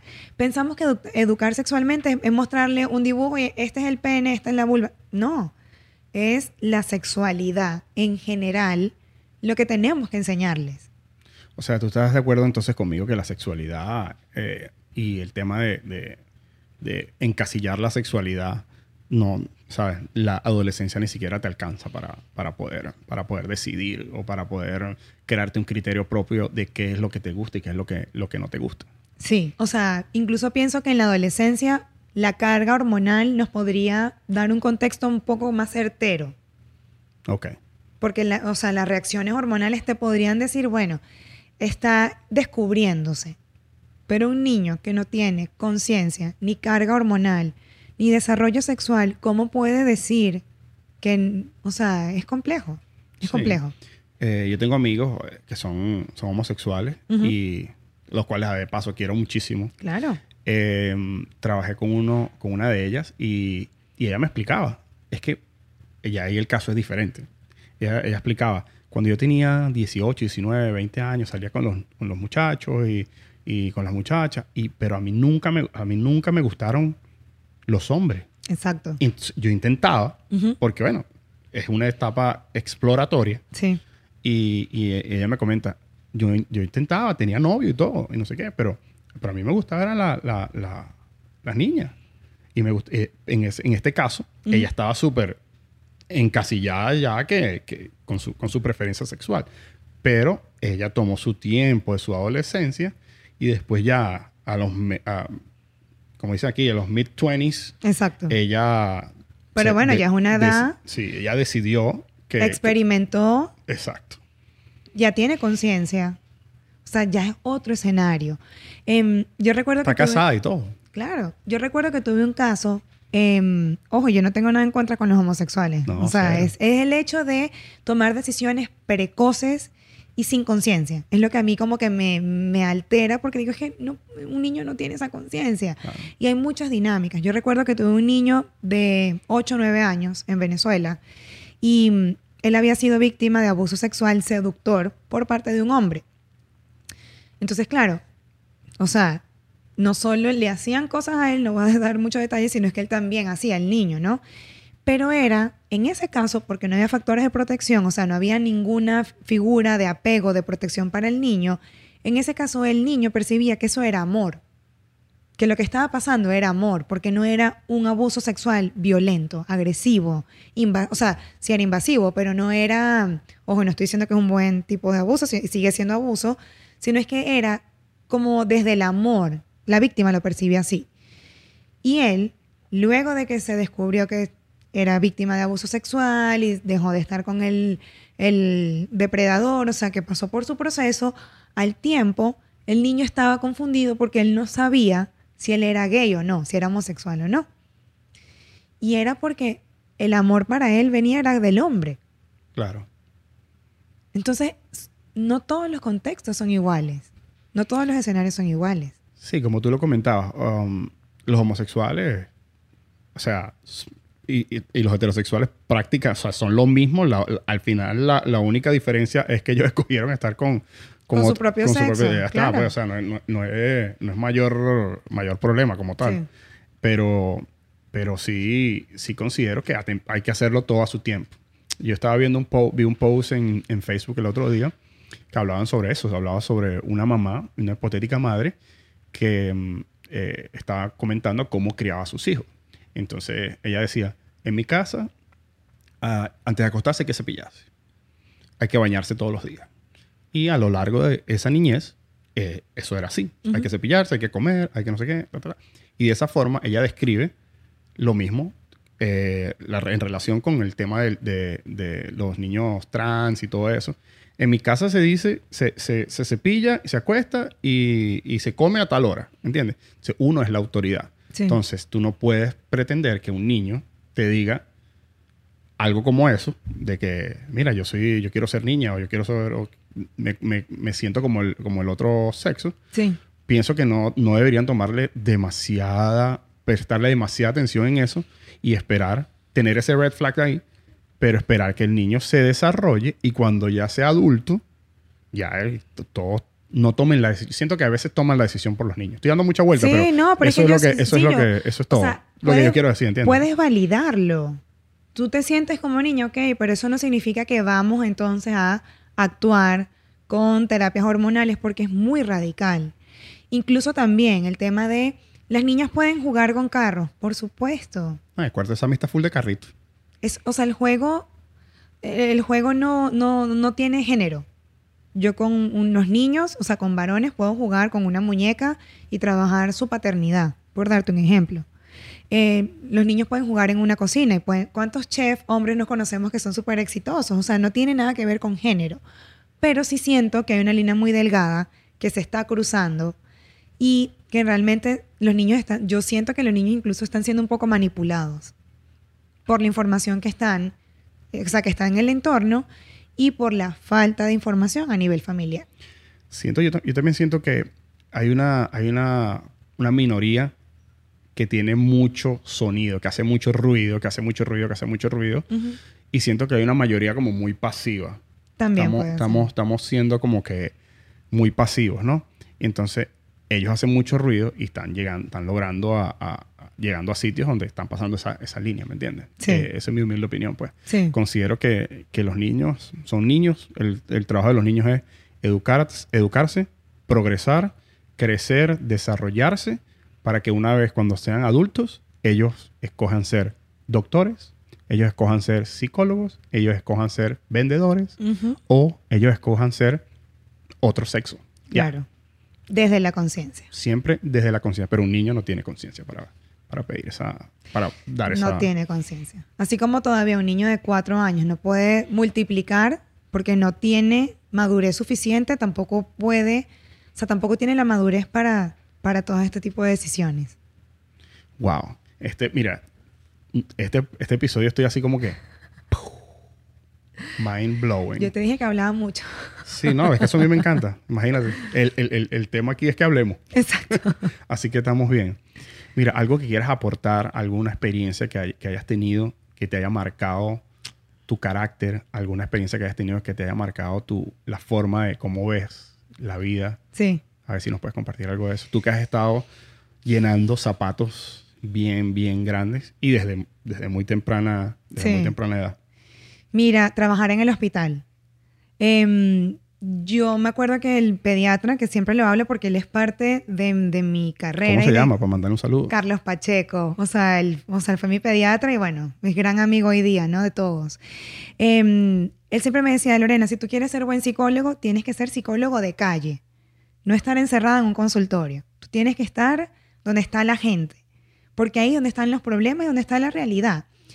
Y bueno, yo comencé muy chiquita en el, en el hospital y yo venía de una familia, o sea, muy establecida. Yo no tenía como esa necesidad de trabajar en un hospital, o sea, yo me arriesgaba, yo, soy, yo era súper miedosa y yo, o sea, yo como que superé muchos retos al trabajar en un hospital público en Venezuela por más de ocho años, ¿no? Y si algo a mí me, me, me enseñó era a salir de la burbuja. Yo siempre se lo decía a mi familia. Y ellos incluso me hacen bullying y me chalequean con eso, ¿no? Porque yo les decía, o sea, hay tantas personas que están pasando situaciones tan difíciles, enfermedades mentales, enfermedades familiares, o sea, enfermedades físicas, cáncer, esquizofrenia, maltrato, riñones, niños con quemaduras, o sea, a mí me tocó vivir muchos, muchos problemas y yo no tenía ninguno de esos problemas. Y yo antes era como esas personas que me, como un poco complejada. Yo me, me, me, enganchaba mucho en, en situaciones muy sencillas. Y a mí el hospital me cambió la perspectiva de vida en el sentido de valorar lo que tenemos, valorar incluso los problemas que, que tenemos, porque tienen solución. Y aprendí también a, a, a, ser recursiva, a ser recursiva con las situaciones, con los escenarios, con las personas, o sea, sí, para mí realmente el hospital, yo también soy doctoriazo, soy payaso de hospital, y tener esas dos experiencias, yo soy una antes y un después. Tú sabes que todas las personas que, que he tenido yo acá relacionadas con, con, el ámbito de la medicina, que han trabajado también en Venezuela, uh -huh. todos eh, están de acuerdo contigo, que el, lo más fuerte, pero a la vez lo más gratificante, fue trabajar en, en hospitales públicos con personas de bajos recursos, con problemas súper complicados y con básicamente ni, ningún apoyo grande de, de, del Estado o algo de eso. O sea, que ese desarrollo como médicos eh, ha sido increíble. Inclusive... Como persona, o sea... No solo como médico, ¿no? Yo a nivel profesional puedo decir, o sea, que he tenido la oportunidad de atender muchos casos que jamás en mi vida pensé que iba a atender. Y eso me encanta. Pero el aprendizaje personal, el aprendizaje humano, el, una bata, un certificado, un título no te hace más que nadie. Para mí eso ha sido y siempre lo he llevado a mi práctica personal, a mi práctica privada. Yo soy psicólogo, puedo tener certificaciones, pero yo no hablo con términos, yo hablo a la persona, yo no le hablo al diagnóstico, eh, o sea, yo estoy ahí para apoyar en lo que sé, en lo que no, lo refiero, o sea, tener esa, esa conciencia de estoy trabajando con personas, no con, con, el diagnóstico de la persona. Creo que para mí ha sido lo más importante y sobre todo valorar las bendiciones que tenemos. O sea, por muy difícil lo que se puedan presentar retos en nuestras vidas, siempre tenemos bendiciones. Siempre tenemos algo por qué agradecer y por quién agradecer en cualquier circunstancia. Y eso ha sido como lo que yo más me llevo del hospital y, o sea, yo me fui del hospital porque ya estaba muy estresada y mi papá recuerdo que me dijo, Lore, me encanta lo que estás haciendo, tienes 26 años, te queda una vida por delante, estás muy estresada, tienes que irte del hospital. O sea, ya cumpliste. Es que, es que no, me, no, o sea, no puedo ni siquiera imaginar, o sea, convivir diariamente con pacientes y, y ahora que tengo ya aproximadamente una hora y tanto conversando contigo, o sea, me he dado cuenta de tu lado humano y, y esa pasión que tienes en, ayudar a las personas, que aunque tú puedes ser el profesional que tú quieras, ver cosas fuertes todos los días, te toca no solo el corazón, también, también te afecta psicológicamente y, y siento que hay un momento que uno tiene como decir, hasta aquí. Hasta aquí voy a hacer una terapia, lo que sea, o, o me voy a buscar algo. Es, es hora de darle esta oportunidad a otro profesional Exacto. y yo desarrollarme en otro, en otro, en otro ámbito. ámbito. Sí, o sea, pero por eso fue que me fui, no porque yo dije, ya, no quiero trabajar más con esto, o sea, eh, y eso me dio la oportunidad de ser lo que hoy en día hago, el entender de sí podemos prevenir. Si yo tengo la conciencia como mamá desde el embarazo, puedo hacer mucha diferencia. Si yo, yo te apuesto que de este podcast tú te estás llevando algo hoy y, y me atrevo como que a, a, asumir que vas a comenzar a hablar también del área sexual. No desde el acto sexual, sino desde quienes somos desde nuestra sexualidad. Y posiblemente muchas personas que nos escuchen también porque comenzamos a entender es que esto tiene relación con a largo plazo, a mediano plazo, proteger de abuso sexual, proteger de tantas cosas. Entonces, o sea, yo le agradezco muchísimo al hospital porque fueron ocho años muy intensos, con muchas exigencias, porque yo a pesar de que no estaba en nómina, que era un rollo cada vez que yo tenía que entrar porque no estaba, o sea, yo no tenía ni siquiera un carnet, yo tuve la oportunidad y tuve muchas responsabilidades de organizar congresos, de organizar jornadas de psicología, de conocer doctores, o sea, sí, para mí fue un antes y un después, el hospital. Wow. Mira, ¿tú, tú consideras que, que los padres son los culpables de cualquier cosa que le pase al niño.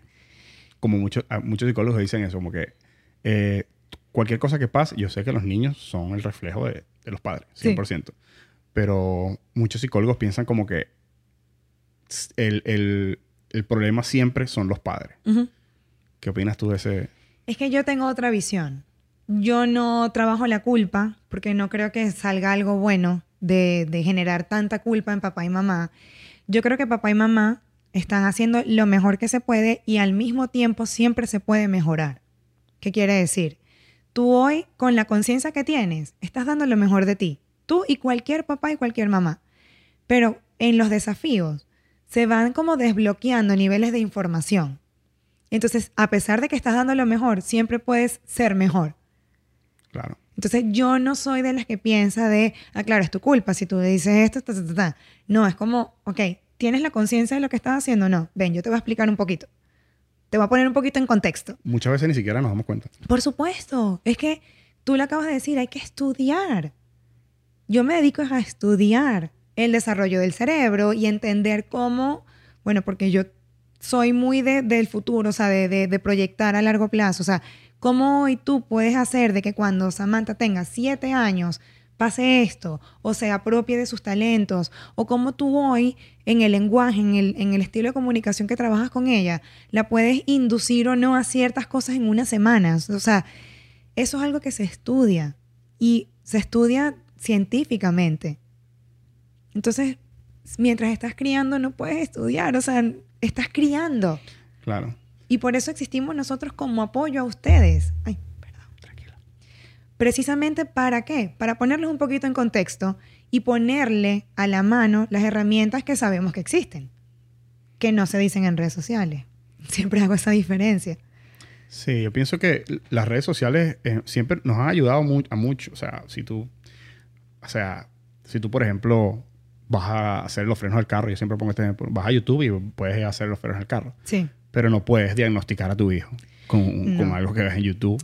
o Ojo, sea, yo son tengo- cosas muy diferentes. Claro, yo tengo una página en Instagram y yo ahí doy, doy ciertas soluciones, pero es muy difícil dar una solución a tantas dinámicas, a tantos escenarios, a tantos diagnósticos también. Entonces, si bien las redes están ahí para acercarnos un poco a la información, no quedarnos con una publicación o con un live. Si ustedes ven que algo les resuena, es porque hay que trabajarlo. Y, y- y ser también receptivos.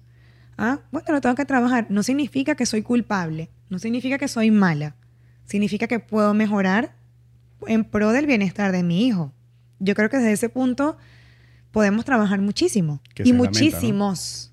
Que esa es la meta, ¿no? Claro. Trabajar en el bienestar de nuestros hijos. Exactamente. Mira, antes de irnos, mira, quiero agradecerte primero por venir. No, gracias a ti por la invitación. Eh, primero por venir, primero por, por, por eso y también por agradecerte por la labor tan fuerte que, que- que has hecho y que sigues haciendo, ayudando a las personas. Eh, Gracias.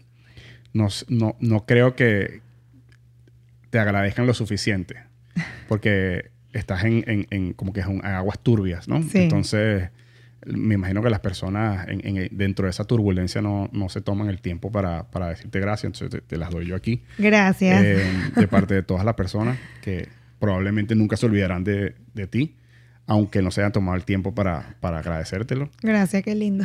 Eh, y bueno, mira, vamos a poner aquí todas tus redes, todas van a estar en, en los comentarios. De todas formas, vamos a estar haciendo unas publicaciones para que sepan de qué se va a tratar el episodio y todo eso. Chévere. Y de verdad, mira, un- no, no, o sea, no tenía, no tenía ningún, o sea, no tenía expectativas aquí en, en- en este episodio, porque obviamente yo no, no manejo lo- la psicología. Entonces, eh, pero creo que fue bastante bueno, interesante y lo más importante, que vamos a ayudar a, a- a las personas. Y bueno, vamos a dejar tus contactos para que si las personas necesitan algo o quieren, Claro. quieren algún, alguna terapia o algo que tú los puedas ayudar, ahí van a estar tus contactos y todo, ¿ok? Claro que sí. Siempre que yo pueda aportar mi granito de arena, yo voy a estar y creo que esto es un trabajo que lo hacemos entre todos. Si bien, y agradezco las gracias que me diste porque sí muchas veces uno se siente un poco como, como subestimado. Ujú. Em, pero el- cuando ves los resultados, todo lo vale, o por lo menos para mí lo vale. Y es un trabajo que se hace en equipo. Yo no puedo hacerlo si no tengo las familias que estén abiertas a recibir la información y las familias no lo pueden hacer si no tienen al profesional. Es, es parte de, de ser un, un equipo, una tribu, o sea, una sociedad que se acompaña para mejorar.